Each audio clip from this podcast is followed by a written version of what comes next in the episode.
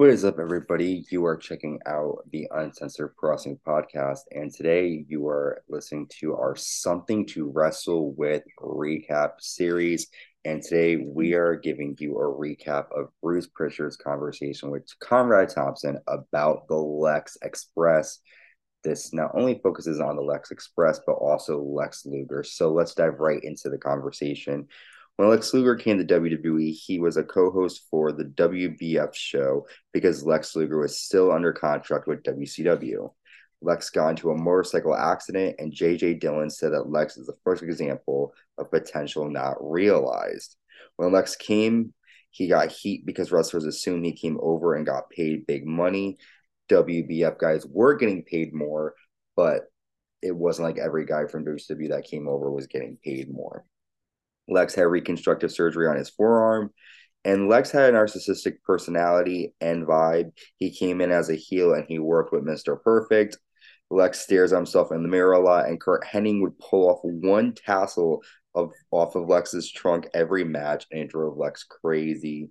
The reaction from everyone was lukewarm to Lex Luger at first. He wasn't a great in ring performer.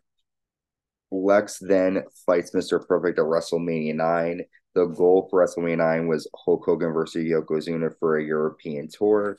Vince made the call. Bret was supposed to drop the title to Yoko, but Bret found out that week that Hulk Hogan would be champion. In 1993, the business was flat. Hulk Hogan and Brutus Beefcake were on jet skis, and the jet hit Hulk Hogan in the eye, causing his black eye during WrestleMania 9. Yoko becomes champion at King of the Ring, and Lex Luger was going to be the new babyface on July 4th on the USS Intrepid in New York, the Slam challenge for Yokozuna was placed. All athletes try to Slam Yokozuna. They can't slam him, but Lex Luger definitely can. He comes down off a helicopter. Hulk Hogan left after King of the Ring to do acting, and Lex is going to be the next the guy. On the Intrepid, it was 107 degrees on deck. The ring was on the deck all day, and Yoko's feet were really, really hot. Bob Collins came up with the idea of the Lex Express, which was a big um, tour bus where Lex Luger was supposed to be in. In 1992, George H.W. Bush did a train tour around the USA. The plan was for the Lex Express was that Lex would be on the bus during off days. He would be stopping and meeting with people in, in different cities. There's a camera crew by the second day. Lex didn't want to be on the bus. He wanted to fly and stay in hotels. He didn't enjoy hanging around the fans. He wanted to be alone. Undertaker and Paul Bearer did something similar like this tour in a in a pretend hearse, but they did a lot better than Lex Luger. Lex was unwilling to go all in. At SummerSlam 1993, Lex Luger fought Yokozuna. Lex won by countout with no belt win. Fans were all into Lex Luger. Vince thought about the SummerSlam decision a lot and decided to go with a countout victory.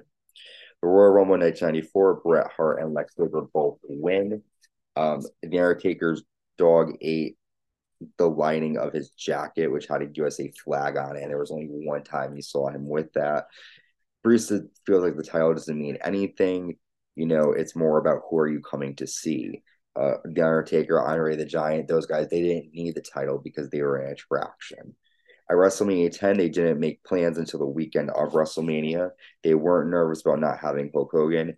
10 years in the biz 10 years for WrestleMania. It was at Madison Square Garden. It was a huge deal. Bruce's favorite match was Bret versus Owen. He liked it better than Shawn Michaels versus Razor, but he believes that that ladder match was the best ladder match of all time. Lex Luger then shows up on Nitro in 1995, and Bruce is planning shooting raw video on the Stamford headquarters. Vince asked Bruce for le- why Lex Luger wasn't on the list to premiere because Bruce didn't want him there, but Vince wanted Lex there for that.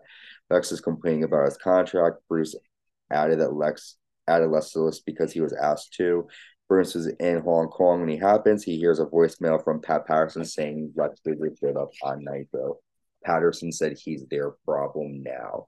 And that pretty much wraps up their discussion on Lex Luger. They pretty much say that, like, although he you know, drew a bit with the fans. He was hard to deal with. He was a great guy, but he was a narcissist. He thought himself, and he really didn't achieve prominence as much as he would in WCW and other places. But definitely the Lex Express of the time in the mid 90s. I was born in the year 1993 when it happened, and it definitely is nostalgia for everybody.